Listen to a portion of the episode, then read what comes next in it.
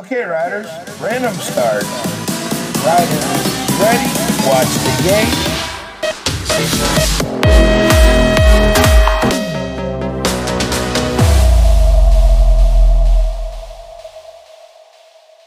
Hola amigos del BMX, bienvenidos a un nuevo episodio de BMX Podcast. Mi nombre es Pablo. Y aquí Raúl, episodio 84, primero del año.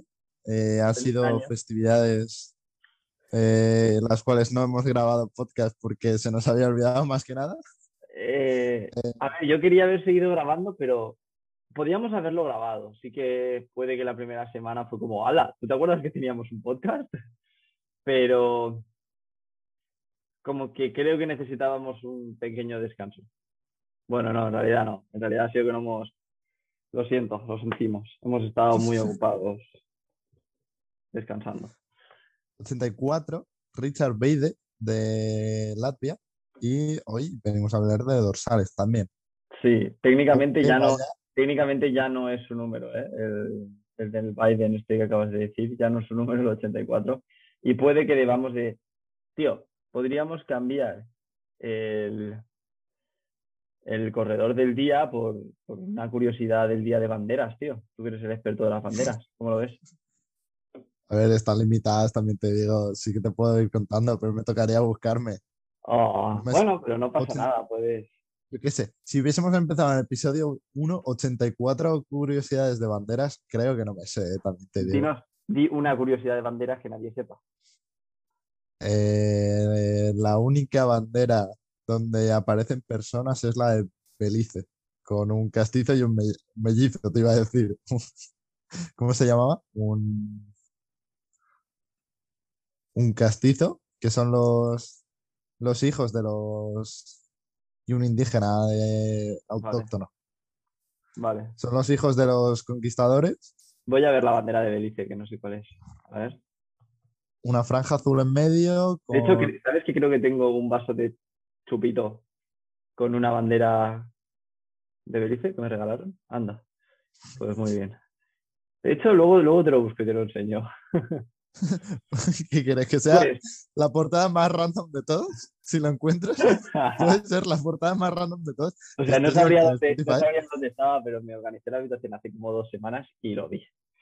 Pero bueno, que hoy vamos a hablar, como Raúl ha dicho, de dorsales, el dilema de los dorsales. Para el que no esté atento, el día 21 de, de diciembre, Federación Española sacó un cambio de reglamento que nadie, nadie, nadie se esperaba. Y el reglamento básicamente dice, no lo he buscado, o sea, lo tengo aquí, voy a buscarlo. Eh, pausa para publicidad, Raúl, mientras se me abre WhatsApp. ¿Quieres decir algo? Vale, Eh, bueno, yo lo, yo lo tengo aquí, si no. Vale, ya está, ya está.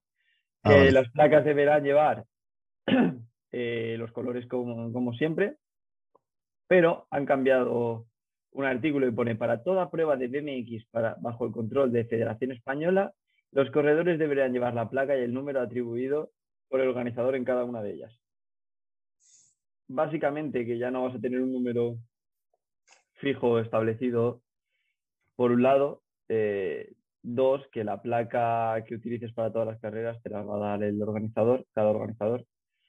Y no sé, eh, lo puedo analizar desde el punto de vista del corredor, lo puedo analizar desde el punto de vista del organizador ahora mismo. Raúl, no sé, ¿tú qué opinas?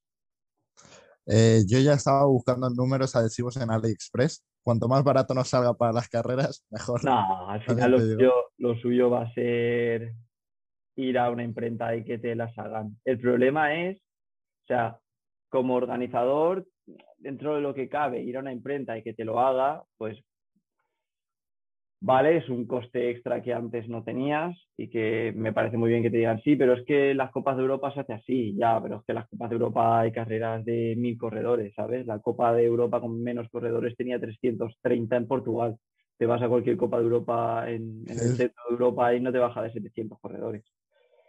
Eh, entonces es un poco es un poco relativo, ¿no? En el momento en el que un club local tenga que hacer una, una carrera con inscripción a 3, 5 euros, que las hay, a una carrera regional, y tenga que poner placas, de frontales y laterales para todos los corredores, pues es un, es un poco lío. Sí, al final es un Es- costo innecesario, tío, que Es Llevamos toda la vida compitiendo. llevamos toda la vida compitiendo con, con una forma que funcionaba bien, cada uno se hace su placa para todo el año. Antes se hacían para cuatro o cinco años y competías con el mismo número y ahora la federación lo único que hace es rizar el rizo. Sí, ver, complicando que si no se puede utilizar el mismo número, que si cada año hay que cambiar de dorsal, que si no sé qué. no, pero vamos, ya es, o sea, ya es, me da igual que cada lanzador sea para mí como pueda.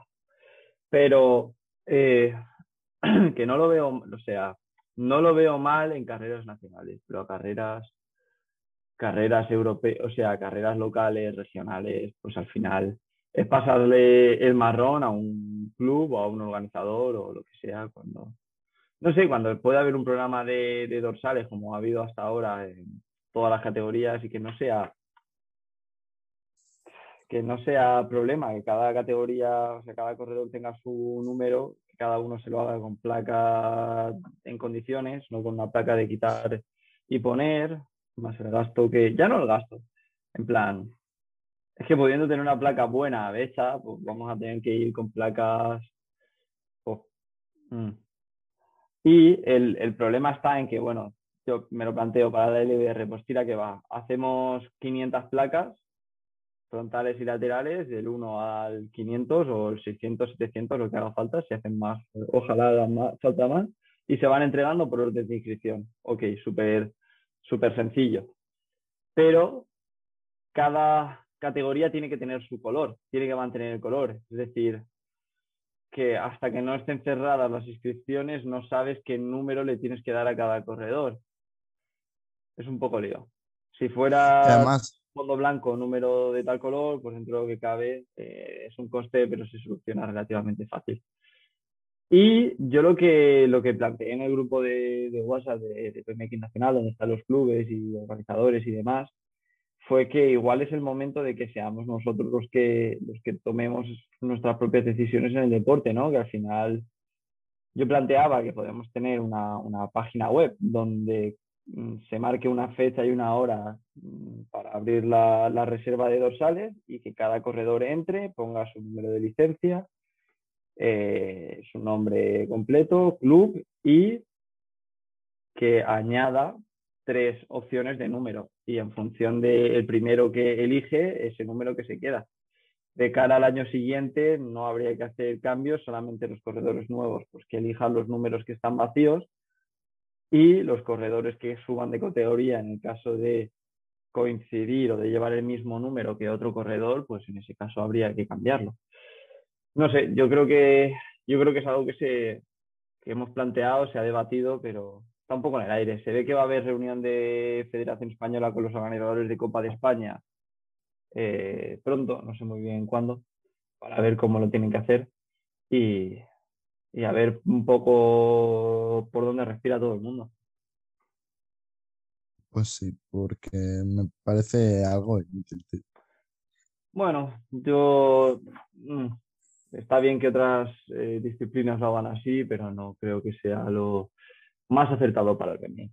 Sí, pero es que al final otras disciplinas, ¿dónde tienen puestas las placas? Son placas de papel que llevan. Claro, placas de papel la con- espalda, pegada a la espalda o va con, con dos imperdibles. Sí, que no, lo entiendo perfectamente. Y yo, Que al final, creo que no, cada, pues cada corredor debería tener su número, aunque sea un número que te asigne al azar, pero que sea tu número para toda la temporada o para X temporadas.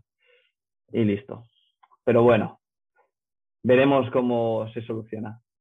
Esto es todo en el episodio de hoy. Si os gustó, contárselo a vuestros amigos y nos vemos en el próximo episodio. adiós. Un abrazo.